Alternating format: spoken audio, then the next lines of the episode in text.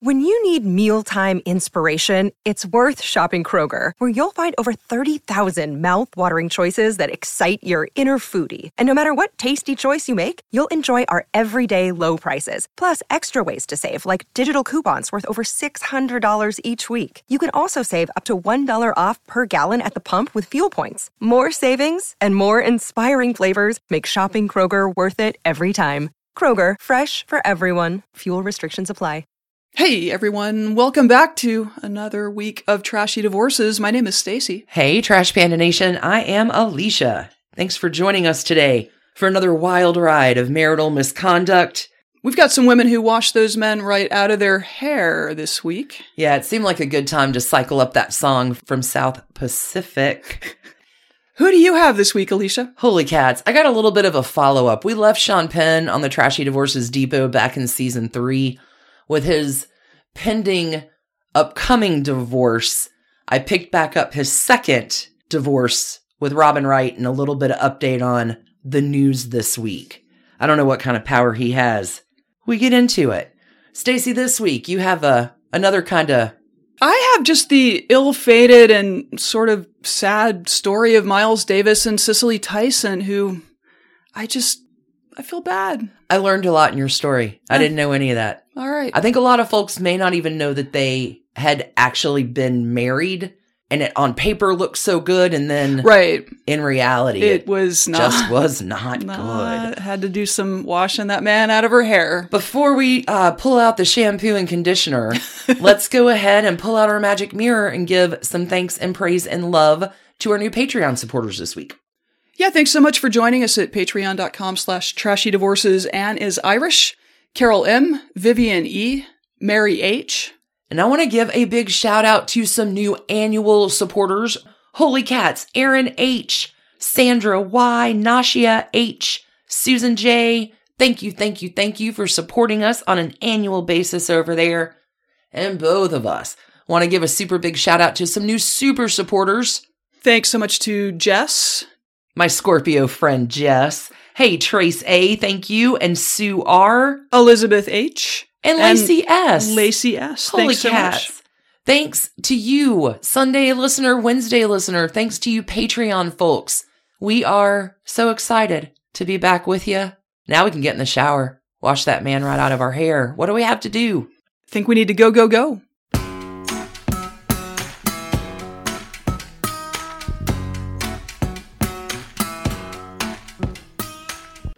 Alicia, you have someone who's making some relationship news now, and also someone we've touched on in the past. We have in the overall effort of everyone remembering to, if you are time zone observant, set your clocks an hour back. We're going to set our podcast in our story today. Ah, a few seasons back. Sean Penn, y'all. This guy, man.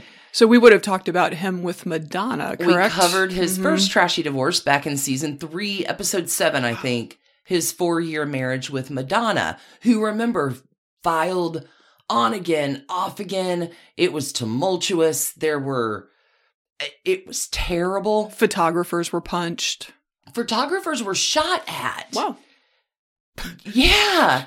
Sean Penn fired a bullet at the helicopter above their wedding. Wow. And then there were all the allegations that he tied Madonna up and abused her. And she's like, no, no, no.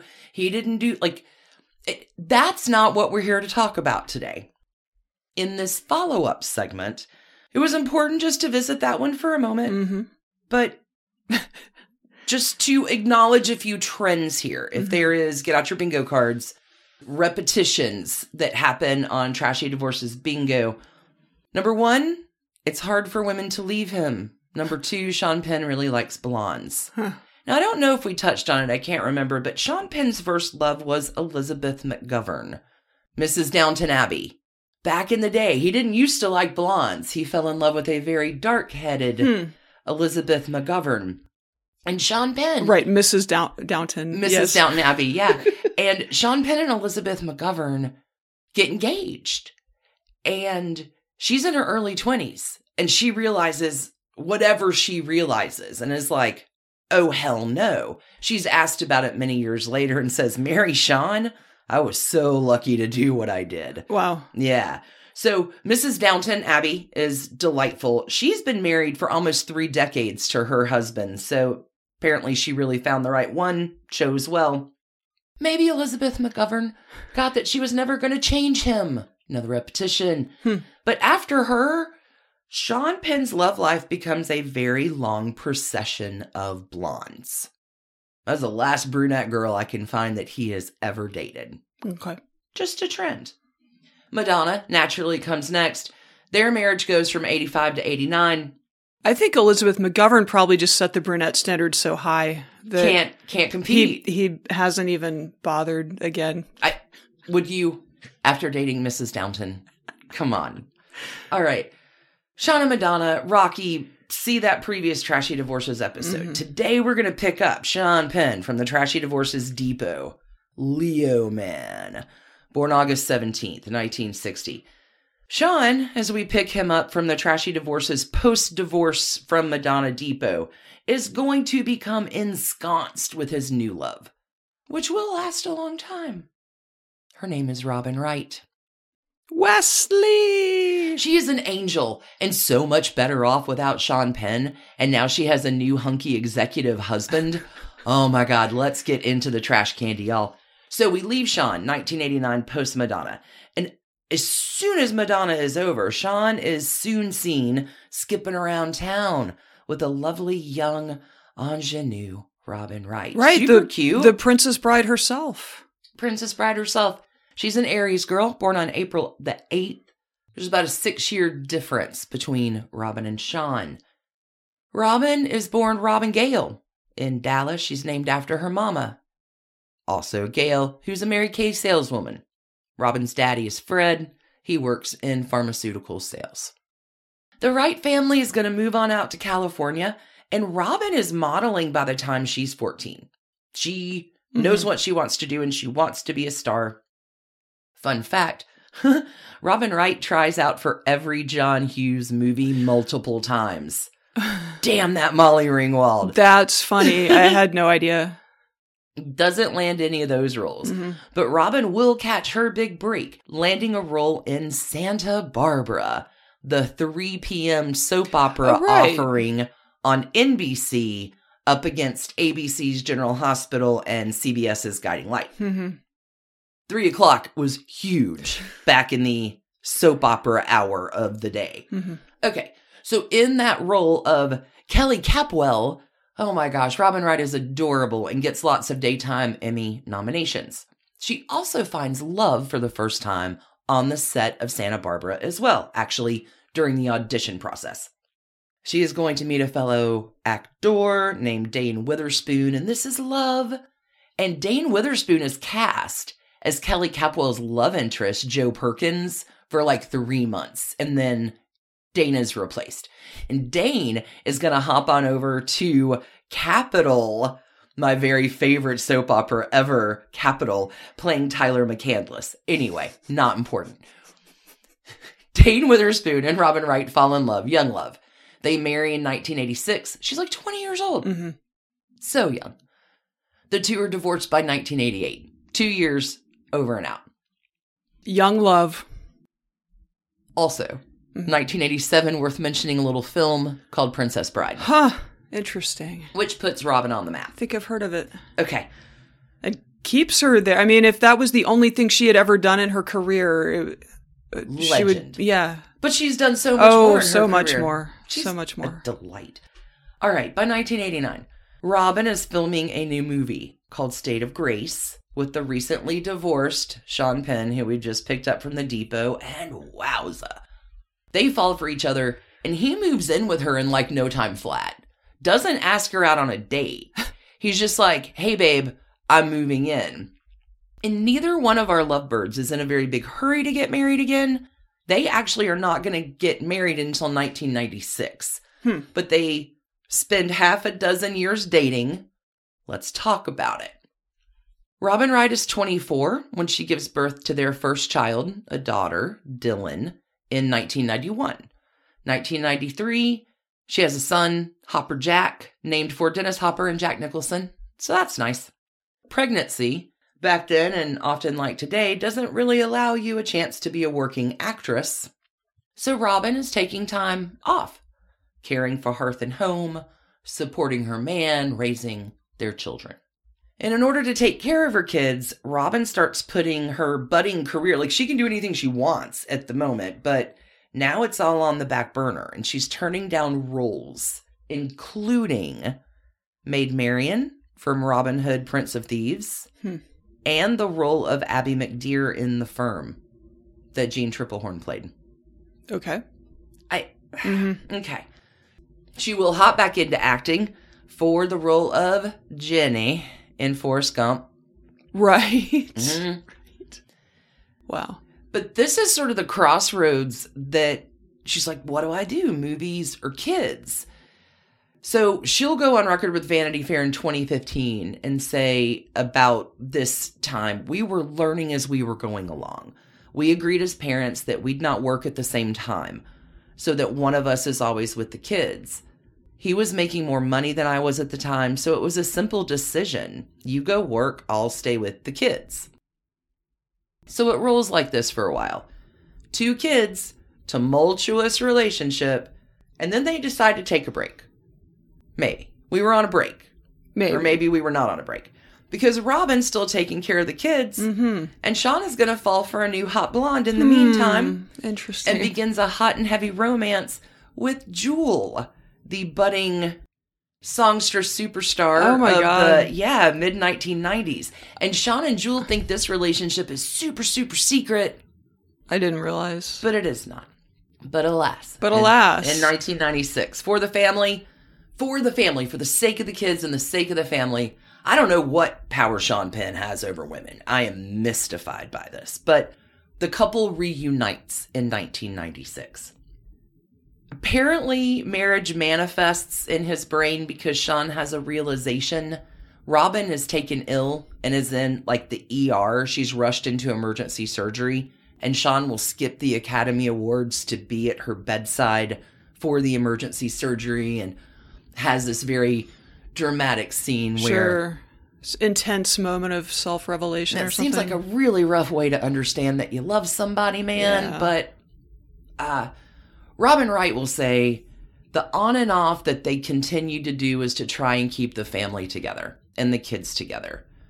Let me tell you, there's a lot of on and off here. When they reunite in 1996, this time they're going to marry. Sean Penn a year later will tell Entertainment Weekly in 1997 Marriage ain't easy, but it's great most of the time. I love Robin. I've always loved her. Okay, but Robin Wright still turning down roles, but Sean's steadily working. And oh, God bless Robin. She says, I turned down so many films because I wanted to be a mom that they stopped offering. Ugh. So her career is dried up ish. Now, from this point, I guess Robin Wright, tending to hearth and home and keeping it together and the family, and how do I put it all together, does this till 2007. They have an 11, like they're married 11 years when she will file for divorce. The kids by this point are grown into Yeah. teenagers, Yeah, yeah. and maybe she's ready to get a move on with her life. Sean Penn, I don't know what kind of power he has, but like four months after she files, she retracts the divorce paperwork. Okay, on and off. Until 2009. Two years later, it is Sean winning his second Oscar, I think, for Harvey Milk. And he doesn't thank his wife, who is sitting in the audience. Do you remember this? I uh, vaguely. Okay, but wait. He comes on defense later and he's like, Oh, Robin totally knew that I was going to thank her if I had the time to do it. She wasn't upset. I'm the wife and the mother of your kids, and you can't, Yeah, Robin this is- Wright, you can't spend half a second. Narrator On voice. my name? She was upset. She was upset. Yeah. Okay. Yikes. Penn is going to file this time. But for real, a hot minute later, that divorce petition is retracted and there is another reconciliation. It sounds like these are people who do, in a very complicated way, love each other a lot. You know, like they're equally fighting to be together and fighting to get apart. There's a lot there's going lot- on. lot going okay. on. This time is the shortest reunion of all. It's a scant few months before Robin headed back down to the courthouse to file at last for the final time. The two are officially going to end it in 2010 after 21 years Wow. of a long, good run. Ish. Maybe I'm not going to say it was good. It seems to me like Robin Wright did a lot of sacrificing in those two decades. There's not a chance anymore of these two getting back together. Robin will tell More magazine that there will be no reconciliation. I hit that crossroad a while ago. I know what I don't want. That's a long ride, though 20 plus years. 20 huh? plus years. Okay, so by 2012, two years after the divorce, the two no longer speak.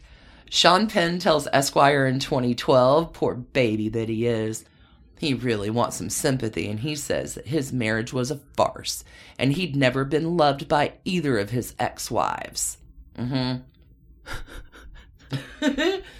and then goes on about the rift between. like, Do you hear yourself, man? Yeah. Read the room. Okay. Yeah. He will go on about the rift between he and Robin. This is some classic. I love it when the stories write themselves. I don't even have to do anything. We don't get along. We have very separate relationships with our kids at this point, and it seems to work better that way because they are making their own decisions. As it turned out, she and I did not share the same ethical views on parenting, including the continuing parenting of adult children. I don't know what that means. I think. But your uh, children are over 21, man. Yeah. Like your adult parenting role really shifts once your kids are grown ish. I yeah, I don't know. I'm sure that Sean Penn's forthcoming book, Fatherhood, will explain all. Okay, I'm going to stay on Robin here for a second. In 2012, she is going to meet the younger, handsome Ben Foster, actor, 14 years younger. But that's not the coolest thing. Ben asks Robin out on her first date ever. She'd never been asked out on a oh, date. Oh right, because mm-hmm. yeah, because Sean Penn didn't ever take her out on a date. I mean, I probably did, but he never asked her out on one. So maybe Robin's wising up. Maybe, you know, we could have some dinner before you move in. Uh, she, he will, Ben Foster will propose. Robin accepts. They get tattoos on their ring fingers. Tattoos are a signal, y'all. Just saying. Bingo. Uh, they're going to split 10 months after their engagement as Robin realizes maybe a third marriage on the rebound of this might be too much, but had some fun. Thank you, Ben. It was mm-hmm. really nice to get back in the game. Yep. Thanks for helping me along my path of development. Mm-hmm. Okay, we're going to speed it up a little bit more. Much professional success for Robin throughout the 2010s. Mm-hmm. Robin, love life, is going to meet Clément Girardet, younger, super sexy French man in 2017. Clément is the head of VIP relations internationally for Yves Saint Laurent. Okay? Like he's sexy. He's really sexy. Robin is going to marry her sexy husband, mm-hmm. Clément, in August of 2018 in an intimate ceremony in France. There's lots of wine. It's very low key. And from TDHQ to you, Robin Wright, we wish you all the happiness in the world. These two are super in love. They are seen making out all over. Like, really, they ride down the road and hold hands on their bikes. Okay, but even just last week, as her ex husband, Sean Penn, is breaking his I'm about to be divorced for the third time news, Robin and her husband are making out on a Los Angeles beach. That's the picture that gets snapped on Sean Penn's announcement divorce day. Is I'm cool, I'm hanging out on the beach making out with my super sexy French husband and have never been more in love. I love this story. I love everything about the story. Robin Wright and her gained confidence and her gained true love, and I could not be more thrilled for you, Princess Buttercup. You get a few well deserved halos. I don't think I realized that she had had such a long career break because certainly like House of Cards, which I think is the most notable thing that she's done in the last few years, just she was extraordinary. Extraordinary. She was in Wonder Woman. She Yes, also produced, directed, directed, and produced a movie this past year called Land. So she's a Mm-hmm. fascinating character. Princess Buttercup, all the halos. Mm-hmm. But we got a little follow up work to do here. Mm-hmm. Because poor misunderstood Mhm. Sean Penn. Good lord. All right, what happens now? Yeah. Okay, Robin and Sean are done in 2010. Relief work, philanthropy is going to take up some of Sean's time, which is good. I guess trying to reconnect, making himself a little better by helping others. It's a good goal. Way to go, dude. But Sean, again, not great at reading the room. He's going to tell Esquire magazine in that same 2012 article there's no shame in my saying that we all want to be loved by someone. As I look back over my life in romance, I don't feel I've ever had that. I have been the only one that was unaware of the fraud in a few of those circumstances blindly. When you get divorced, all the truths that come out, you just sit there and you go, What the fuck was I doing? what was I doing believing that this person was invested in this way? Which is this a which is a fantastically strong humiliation in the best sense. It can make somebody very bitter and very hard and closed off, but I find it does the opposite to me. yeah. you say I've been married twice before, but I've been married under circumstances where I was less informed than I am today. So I wouldn't even consider a third marriage. I'd consider it a first marriage on its own terms if I got married again. I mean, I like the tradition. oh my god. Sorry. Okay. Whew. 2013 is going to bring a new blonde. Her name is Charlize Theron. Mm-hmm. They're pretty hot and heavy for a while. The they hook up into 2013. They're going to last until summer 2015. But Charlize is adopting her second kid at this point, and Sean wants no part of that. Well, yeah, I mean, he's, you know, again, his forthcoming book, Fatherhood, will. Sean Penn's Guide to Dadding. Charlize says, We never moved in together. I was never going to marry him. Uh huh. Okay. So 2016 is going to come along, and so does, surprise, surprise, a 24 year old blonde, Hmm. incidentally, fa- father of the year, same age as his daughter. Hmm. 24 year old Leila George, who is the daughter of Vincent D'Onofrio and oh. Greta Scacchi. I would not want to piss off Vincent D'Onofrio. I know. Oh, because daddy's the same age as husband. Yeah. Well, They're a year apart. They're buddies, I- probably. potentially. Maybe not anymore because, all right, 2016. Here's Layla, here's Sean. They're spotted about. They date for like four years. And last year in the COVID lockdown, the two of them get married. After, guess what? Remarkably being on and off for oh, some time. wow.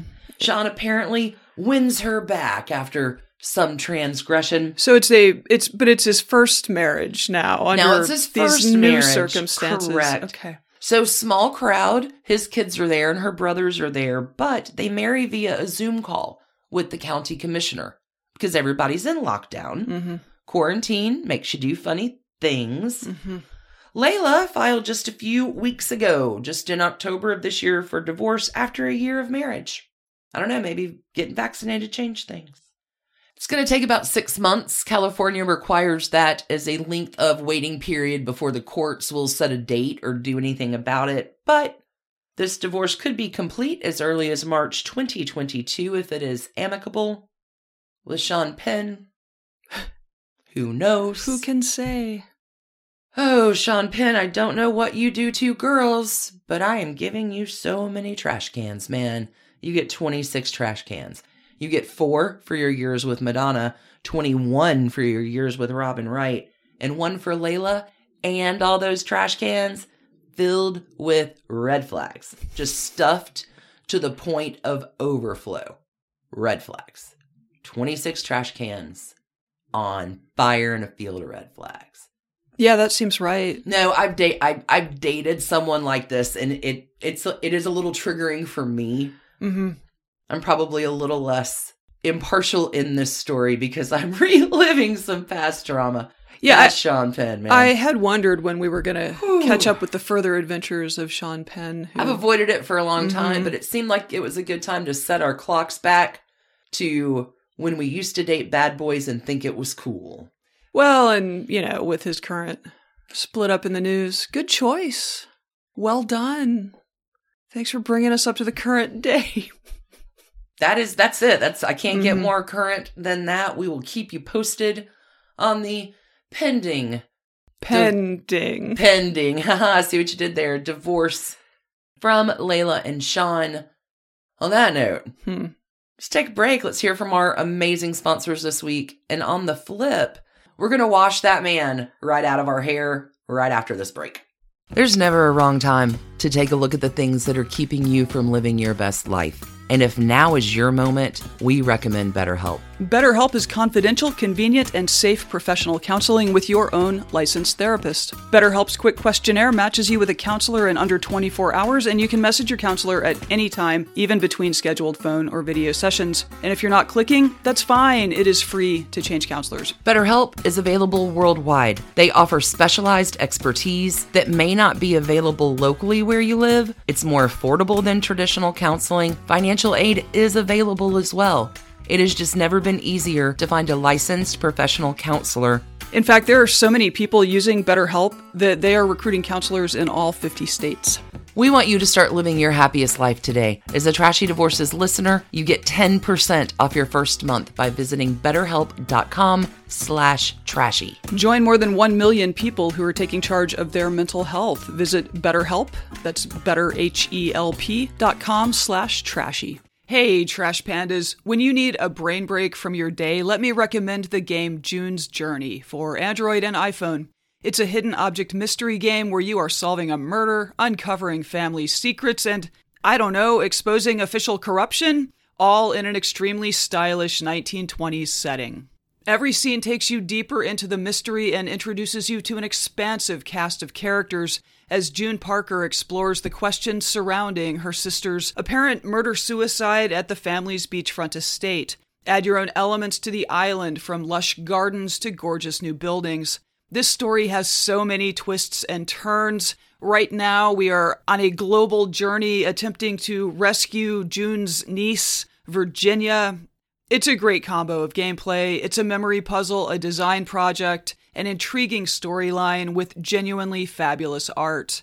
When you want to let your mind wander, relax into this glorious 1920s murder mystery and get lost in the fun. Discover your inner detective when you download June's Journey for free today on iOS and Android. Sibling fights are unavoidable, but what if every fight you had was under a microscope on a global scale? That's the reality for brothers Prince William and Prince Harry.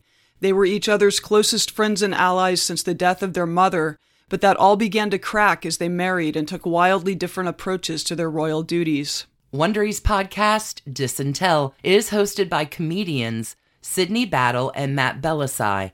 Each episode unpacks one of pop culture's most iconic celebrity feuds, and they recently took a deeper look into the real reason William versus Harry started.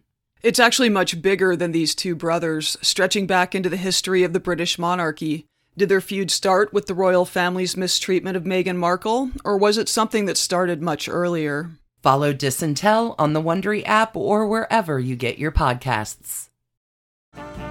This episode is brought to you by Snapple. Welcome to the Snapple mm, Market Auditory Experience. Close your eyes. Imagine you're walking into your neighborhood store. You make your way to the back and reach for your favorite Snapple flavor. You can't wait. You take a sip. Whoa, that's a lot of flavor. Hmm, what flavor are you holding? Now open your eyes and check out Snapple.com to find ridiculously flavorful Snapple near you. We've all seen the headlines in the news of how someone lost their life in an act of cold blooded murder. And while it's sad and grabs your attention, most people go on with their day without giving it another thought. But have you ever stopped to think about the life of the person at the center of the news story? They were more than just a headline or a statistic, they were someone's loved one or friend. I'm Mike Morford, and my podcast, The Murder of My Family, dives into some of those stories to help listeners get to know the person who was lost and how their death affected those closest to them. Listen to The Murder of My Family everywhere you listen to podcasts. There are well over 100 episodes to binge on now. Hey, Trash Panda Nation. Let's everyone just take a minute, give yourselves credit for getting to today, and now we cue Sir Elton John. I'm still standing. Would you like to say that you are standing better than I ever did about your personal finances? Our friends at the Oak Tree Group are ready and willing to help you. The mission of this all female firm is to guide you through all phases of your financial journey using an intuitive and holistic approach. All, Oak Tree Group is offering our Trashy Divorces listeners a free one hour consultation with no obligation to talk about your financial concerns. Give the Oak Tree Group a call today at 770 319 1700 to set up your appointment. Again, that number is 770-319-1700 and you can always visit www.theoaktreegroup.net for more information. And we're back, Trash Panda Nation. Stacie, you're bringing us a different kind of trashy blue divorce today.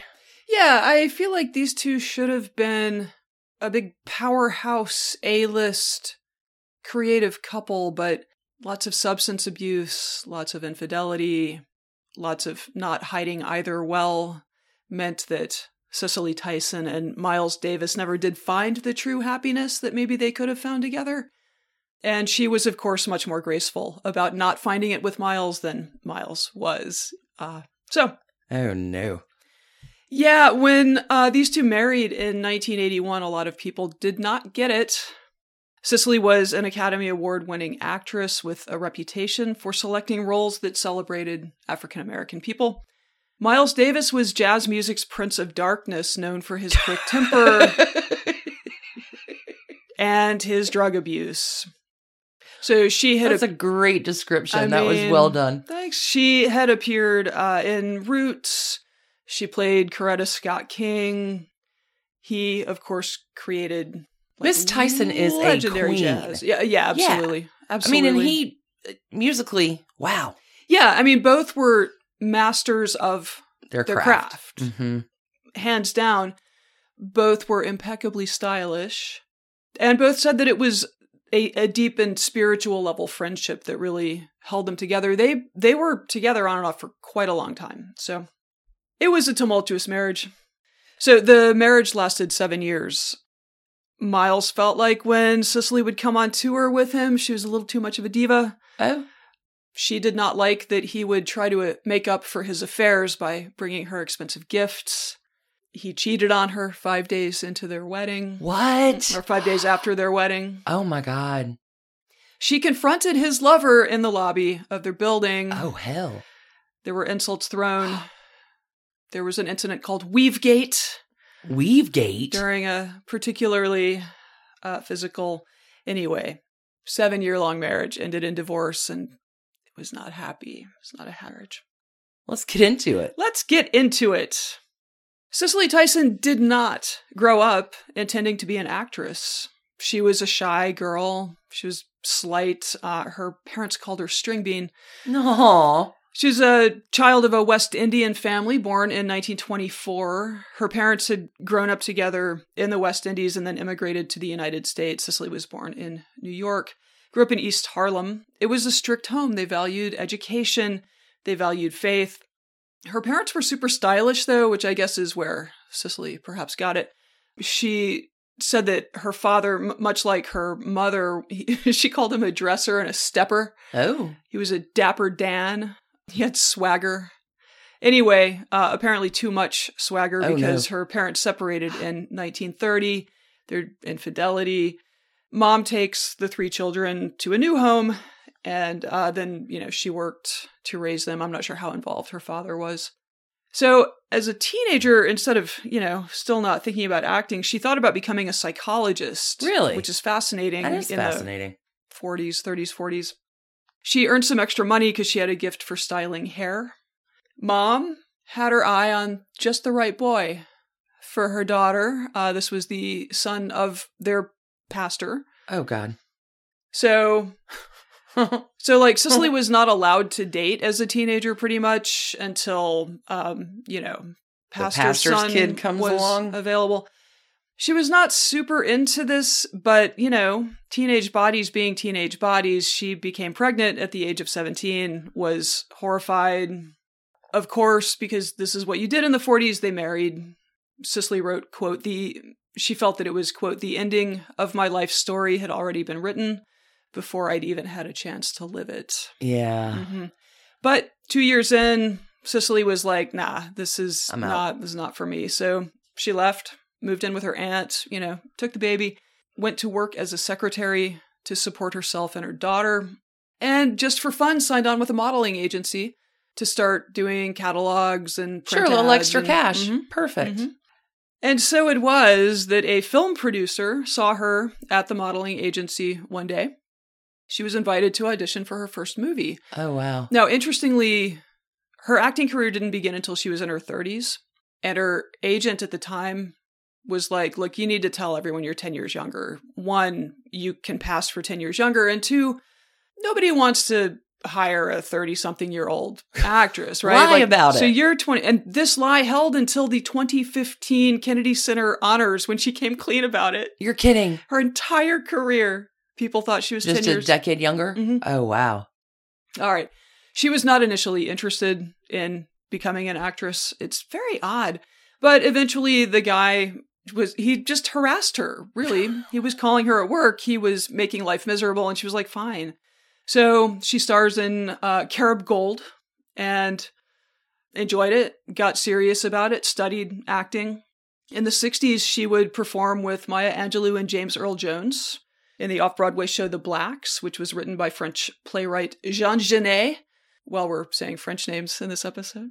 Uh, in 1963, she was cast in East Side, West Side on CBS, making her the only woman of color as to appear as a series regular on network TV at the time. She also became a bit of a fashion icon by appearing with her hair cut into a short afro.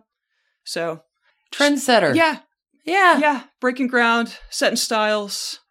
So she obviously had been in this short marriage, was not eager to hop into a next one. I love this. So she's dating a radio DJ, and he's a little too serious, and she is less so. And she breaks up with him by calling the station while he's on the air and de- dedicating Billie Holiday's "You Ain't Gonna Bother Me No More" to him. Cicely. Woo! Yeah, I mean, one way to get your message across. Yeah, she dated just talented people. Bert Andrews was a well-known theater photographer. She was moving in very cool circles at Sure. this point in her life. They they were, I think were lifelong friends even after their romance. One day, Cicely is walking through Riverside Park. Like you do. She sees none other Oh no. than Miles Davis sitting on a bench, and she had seen him in concert. I mean, these are well-known people.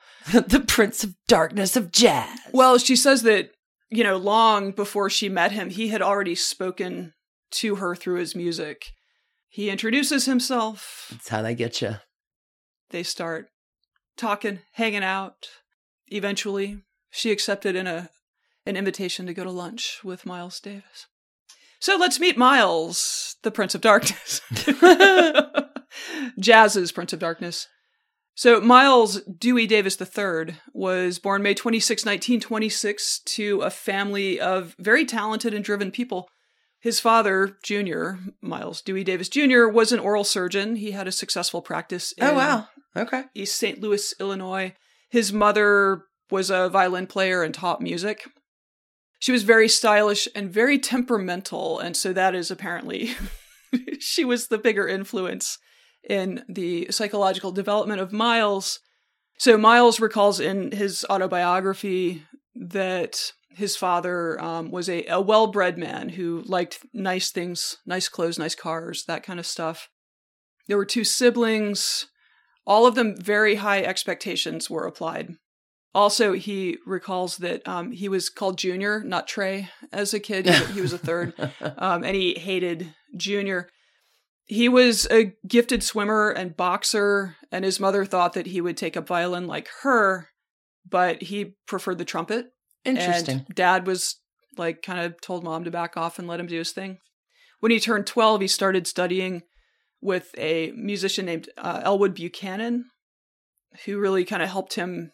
I think he had been mimicking a lot of popular music at the time, and Buchanan kind of guided him toward finding his own musical voice. So, you know, he does the teenage things. He plays in the school orchestra. He starts visiting jazz clubs. East St. Louis. Cultivating a style that he called, quote, a kind of hip quasi black English look, Brooks Brothers suits, Butcher Boy shoes, high top pants, shirts with high tab collars.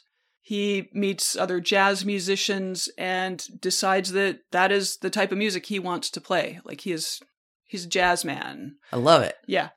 By the time he's 16, he's playing little gigs on the weekends. He's got his first girlfriend, Irene. So she actually encourages him to audition for like larger bands.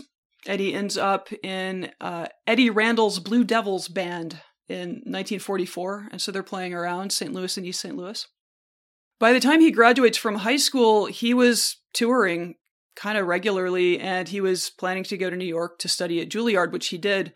Irene also fell pregnant. a lot of that Oh, happening. So she moves in with his family and off he goes to Manhattan in 44. But do they get married? Or she just moves in? She just moves in. Okay. Mm-hmm. So yeah, he arrives in Manhattan June 1944 and goes looking for Charlie Parker and Dizzy Gillespie, Well, like you do. like you do, except actually they had met because they had heard Miles Davis play oh. when he was out touring and they had said, "Hey, if you're ever in New York. when you get to New York, you Wow. you come to Minton's and you find us. That's a jazz club in Harlem.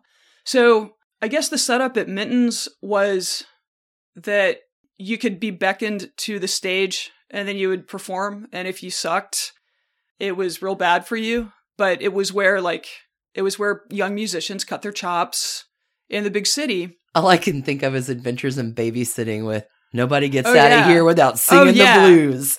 It- very much, very much. Yeah, Miles said like not only would people boo you if you sucked up there, but you might get your ass kicked. So Good uh, times. yeah, high stakes. So when Miles got his chance to play, Parker and Gillespie both smiled. Charlie Parker and Dizzy Gillespie. I mean, that's That's huge. yeah. So soon he is playing with Fats Navarro, Freddie Webster. He replaces Dizzy Gillespie in Charlie Parker's Bebop Quintet. Wow. Juilliard was less interesting to him, and he felt pretty listless Oh, then a jazz club? I bet. about the education he was getting. He said he was learning more playing at clubs than in class, and said that the new musicians were, quote, all trying to get our master's degrees and PhDs from Minton's University of Bebop under the tutelage of Professors Bird and Diz. So eventually he drops out of Juilliard. His dad was weirdly okay with this. I would have thought dad would be very upset, but he was like, nah, do your do your creative thing. So Irene moves to Queens to, you know, Miles moves Irene to Queens. There are now two kids. Throughout the 40s and 50s, Miles is perfecting his sound, building his own uh, a nonet, a nine-piece jazz band. There was a French horn and a tuba. oh, wow. His work during this time was featured on the album Birth of the Cool. In 55, he went to Paris with the Tadd Dameron Quintet, and he would say, I never felt that way in my life. It was the freedom of being in France and being treated like a human being, like someone important. Mm. Tragically for Irene, he also met someone Oh, uh, in Paris and fell in love, Juliette Greco. Miles said that she taught him what it was to love someone other than music. I mean, she introduced him to Jean Paul Sartre and they had drinks. Right. Like, it's incredible. So, anyway, this ended his relationship with Irene, but returning to the United States was rough for Miles Davis. Like, Paris really had been a place where he was free in a way that just in the United States he could not be. And so his drug habit, which he had already indulged in a bit, became more serious. He probably fell into a depression uh, when he got back to New York. He became addicted to heroin. oh, no. Yeah, like he could support his habit through music for a while, but by 1952, he was actually pimping women to finance his heroin addiction. Oh, no. I love this though. In 1953, he called his dad and was like, "Hey, come get me. I need I help. need help." Oh, well, that's good. Yep. Yeah. So yeah, his dad brings him back and uh, puts him into his guest house, and it, it took a few tries, but Miles did get clean. Cold turkey, man, that's rough. Anyway, 1957, he signs a contract with Columbia Records.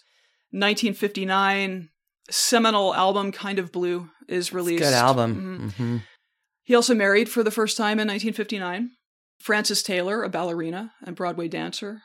Also that year, uh, he was just assaulted by cops outside of the Birdland Club. Oh, no. hmm he was escorting someone to a, a woman to a taxi, and cops just kind of like told him to move along, and he was like, "I work at this club," and they just started hitting him. Oh my god. Yeah, like detectives were holding back a crowd of onlookers while other cops just hit him with a nightstick. It's awful.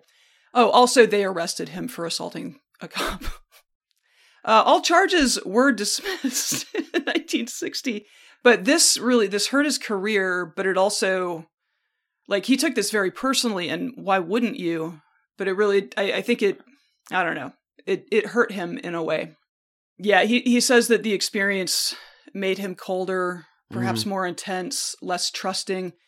He wrote in his autobiography, a lot of people thought I was aloof, which I was, but most of all, I didn't know who to trust. I was leery, and so that's part of my attitude that many people saw this wariness of hanging out with people I didn't know. But the people who knew me well knew I wasn't the way they were describing me in the newspapers.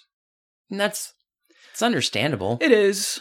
I think Sean Penn could probably relate to that too, Yeah. you know. Anyway, Miles and his very large band uh, toured to promote Kind of Blue.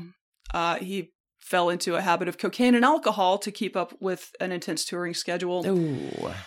He needed a hip replacement, so there was pain, and then the surgery to do it was botched, and so there was more pain. Anyway, definite downward spiral here. Temper became worse. Things with Frances become worse. She was supposed to be appearing in West Side Story, and he demanded, like on Broadway too, he demanded that she quit and take care of him, basically. Wreck her career? Alcohol. Yep. Mm. Yep. Yep. Yep. Uh, he was abusive. He hit her. And he would later admit it, saying, Every time I hit her, I felt bad. Because a lot of it really wasn't her fault, but had to do with me being temperamental and jealous. Cool guy. so, 66, Frances files for divorce. So, seven years, I guess. Miles ends up hospitalized for three months with a liver infection. I mean, it's there. There's a lot. So bad times. Mhm. This is around the period where he spots Cicely Tyson in the park. okay. Clearly a volatile lifestyle and temperament, let's say that. So he, of course, had seen her on the TV show East Side, West Side, and he wrote, She made an impression on me because she wore her hair in an afro and she was always intelligent when I saw her.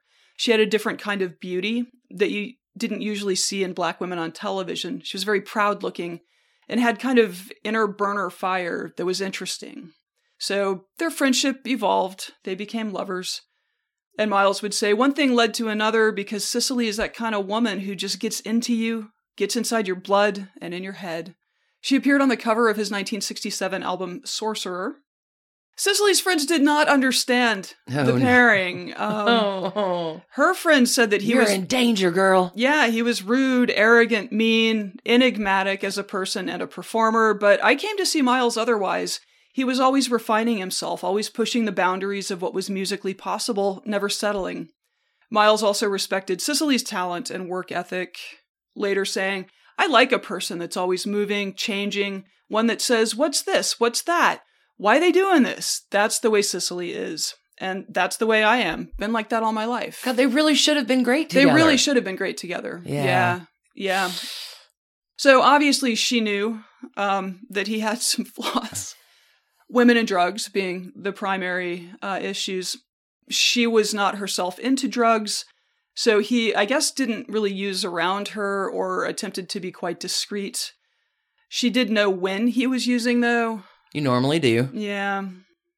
So there were affairs, and uh, as noted, he would bring her expensive gifts to apologize.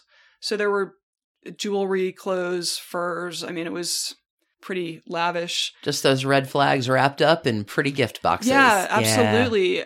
And I guess like he could have dealt with his guilt by not having affairs, but he did, including with a 23 year old named Betty Mabry. She was a singer and performer, introduced him to more contemporary music like Sly Stone and Jimi Hendrix. Yay, yay. However, one day while walking on 7th Avenue, Cicely sees Miles in his white Ferrari because famous musician with a woman sitting beside him. Nope. She had not wanted to believe the rumors. She now knew they were true.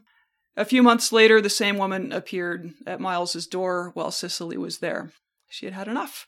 So she went back to her apartment and she all of those all of those guilt gifts that he had given her, she packed all of them into a suitcase. The dresses, the shoes, the jewelry, the mink coat, the items reeking of the guilt that prompted their purchase, she wrote. Oh. Packed it all up, took a taxi to Miles's place. Quote, upon arrival, I hauled that suitcase to Miles's door and rang the bell. I had a message to deliver. I pushed past him and hurled the suitcase into the air. It landed with a thud a few feet from Betty, who stood there looking dumbfounded, like she'd just witnessed the second coming. Before either of them could speak, I bolted off. She was done. So Miles. She is such a badass. She's a badass. Miles and Betty get married. Oh God. Yeah, in 1968. They divorce a year later. Weirdly, because of infidelity and abuse. Cicely goes on to star in the film Sounder, which earned a Golden Globe and Academy Award nomination. In 68, she won two Emmy Awards. I mean, she's, She's a badass. washed him out of her hair. Yeah, Done. Yeah, yeah, yeah, yeah. All done. Except, Oh no. yeah, I mean, we get into the 70s, and Miles is, again, like just physically and sort of, I guess, spiritually crashing. He was in a car crash where both of his ankles were broken. And so, as per usual, he starts managing his pain with cocaine and alcohol. Oh no. he, uh, like, he just hides from friends. People wouldn't visit. He was just unstable. There were a lot of women. And for some reason, Cicely resurfaces in his life. Like sh- he he would say later that she just knows when he's not doing well, when he's sick, and she would just kind of appear and help him. So she starts coming around again in the 70s when he's kind of at a low point, like like very low point. Like apparently he never did hit rock bottom, but or maybe he did when he called his dad back in the 60s, Right. but he says that for a time he did stop seeing other women like there was he found himself again with Cicely. Okay. So, 1981, here's a big red flag. Cicely Tyson and Miles Davis get married at Bill Cosby's house. Oh, joking. Not. Um, Andrew Young, mayor of Atlanta, was the officiant. Wow. So, in photographs, Miles looked close to death at this point, and a friend of Cicely's asked her why she wanted to, quote, marry a corpse. Oh no. Yeah, he was in a bad way. Again, these two, like, could have been happy, but anyway, several months later, Cicely is in Africa filming a movie, and Miles has a stroke, so she flies straight back. His doctors, as he's recovering, ask kind of a basic question Would you like to live? And he's like, Yes, I do. And so they told him the drugs, the alcohol, the smoking. You like, got to stop, man. Yeah. yeah, you can live or you can die. It's on you. Your choice. Right now. Wow. So Cicely, I mean, this is, you know, she's not into that. So she is taking him to doctor's appointments. She is introducing him to She's alternative not into him dying. not into him dying, but also not into like the the worst aspects of his lifestyle. Right. That was not her problem. So uh, she gets him a new money manager. She's like, I'm, I'm going to put your life together, hubby. So he kind of ended up on the road to recovery for a while there, got stronger, got back into music. He was still experimenting. He released an album in 1986 called Tutu, which fused soul with synthesizers and, you know, just kind of a, a more modern Sure. sound. In 1986, Cicely threw Miles a surprise 60th birthday on a yacht in Marina del Rey, California. Jet magazine covered the glamorous party, five page article. Wow. Quincy Jones was there, Eddie Murphy, Camille Cosby, Whoopi Goldberg, Herbie Hancock, Billy Dee Williams. I mean, the mayor of Los Angeles was there. Miles's brother and sister were there. Uh, and Cicely presented Miles with a painting of his mother, father, and grandfather. Miles had no photographs of his parents. Aw. So, mhm. Well, that's so nice. yeah, it was a lovely gift. However, you know, Miles got stronger, so he got back into the womanizing. He thought he was being discreet about it, but he started taking art classes, and then he would come home with scratches on his back and chest from art class. You don't get that from art class. Not most art classes. Um, Cicely confronted him, threatened to divorce him. So he brings her a mink coat and a diamond. Yeah. wrong move, man. Wrong Yeah. move. Wrong move. A few days later, in the lobby of the building, Cicely runs across Miles's art teacher, Oh no. lived in the same building. Cicely recalled, quote, she was sitting on a couch in the lobby dressed as if she were about to go out for a jog. She looked me in the eye, pursed her lips, and smiled. Please don't do that, I said to myself. Please stop acting like I don't know you're sleeping with my husband. There was a shoving match. Art teacher ends up on the ground. In her memoir, Cicely said, I'm not entirely sure how she got there. Trauma has a way of clouding one's memory, but she was once again at her breaking point. The marriage was in big trouble. You think? Yeah. During a particularly bad fight in this period, oh, no. Cicely tore part of Miles's weave off of his head while he was trying to prevent her from leaving the house. She would recall, I was holding a whole bushel of his weave in my right hand. I hurled it mm-hmm. onto the ground, marched out the door, and slammed it shut. As Miles would say later in his autobiography, I knew that was the beginning of the end. Really, Miles? Wow. so that's Weavegate. Read the room, man. Yeah, 1988, she files for divorce. Miles would explain, quote, I admit that she saved my life, but because she saved my life don't mean she has the right to control my life, and that's where she went wrong. Miles Davis. Okay. His relationship with the art teacher, that continued until his death in 1991. So Wow. he, he died a few years after after that. So you know, he I don't know. I don't know if pioneer is the right word, but definitely troubled. He received a Grammy Lifetime Achievement Award in 1990. Well earned, of course. I mean, he revolutionized music. Yeah, but not for his marital conduct. Well, no, apparently. no one's giving him medals for that. Oh. The following year, he performed at the Montreux Jazz Festival. He was awarded with the Chevalier of the Legion of Honor. His last performance was at the Hollywood Bowl. In the last years of his life, Cicely would not visit him or talk to him. He had published an autobiography where it was pretty clear he was still pretty angry about their breakup. oh, I'm going to tell you who has the way more right to be angry. Oh, yeah. Agreed. Wow. Agreed. So his health took a sharp downturn after the Montreux Jazz Festival. Cicely did not come to his deathbed, but Miles had one of their mutual friends carry the message that he was very, very sorry. Hmm. Okay. Which is nice. That's something. hmm Cicely, of course, her career, I mean, it never stopped. Like, she's just been amazing Talented, Always. badass queen.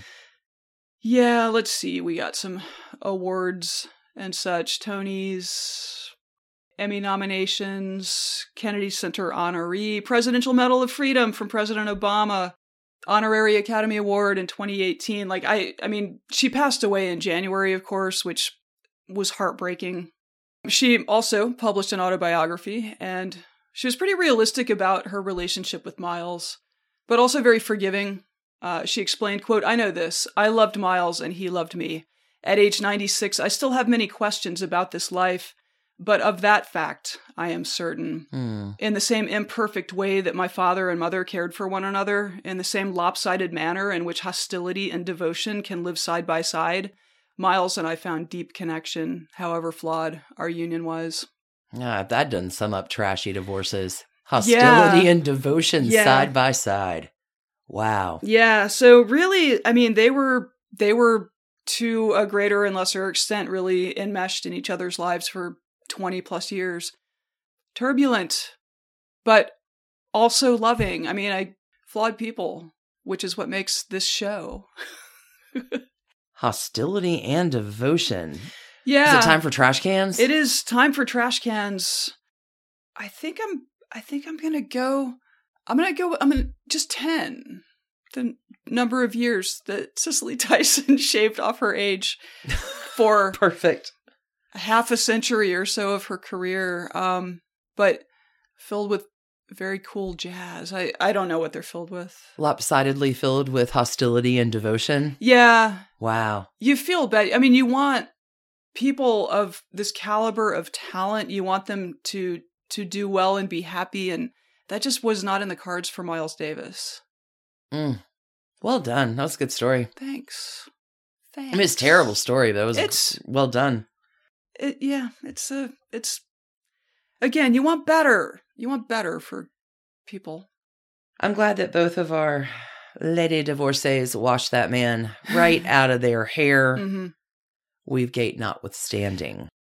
What a week. Thanks, everybody, for tuning in for another week of Trashy Divorces.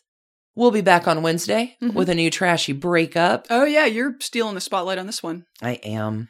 I am. We're going to take a little a musical birthday. journey. hmm I can't, I'm not going to say anymore. It's, you're just going to need, you're going to have to be there.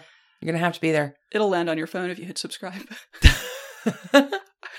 In the meantime, you can hear pulled from the paywall stuff over at uh, bit.ly slash trash candy. That takes you to a free catalog at Patreon and listen to other stuff. We rotate that from time to time. And we're dropping new stuff on Patreon every week. Dumpster Dives. You've started a new series, Trashy Bonaparte. Oh my gosh.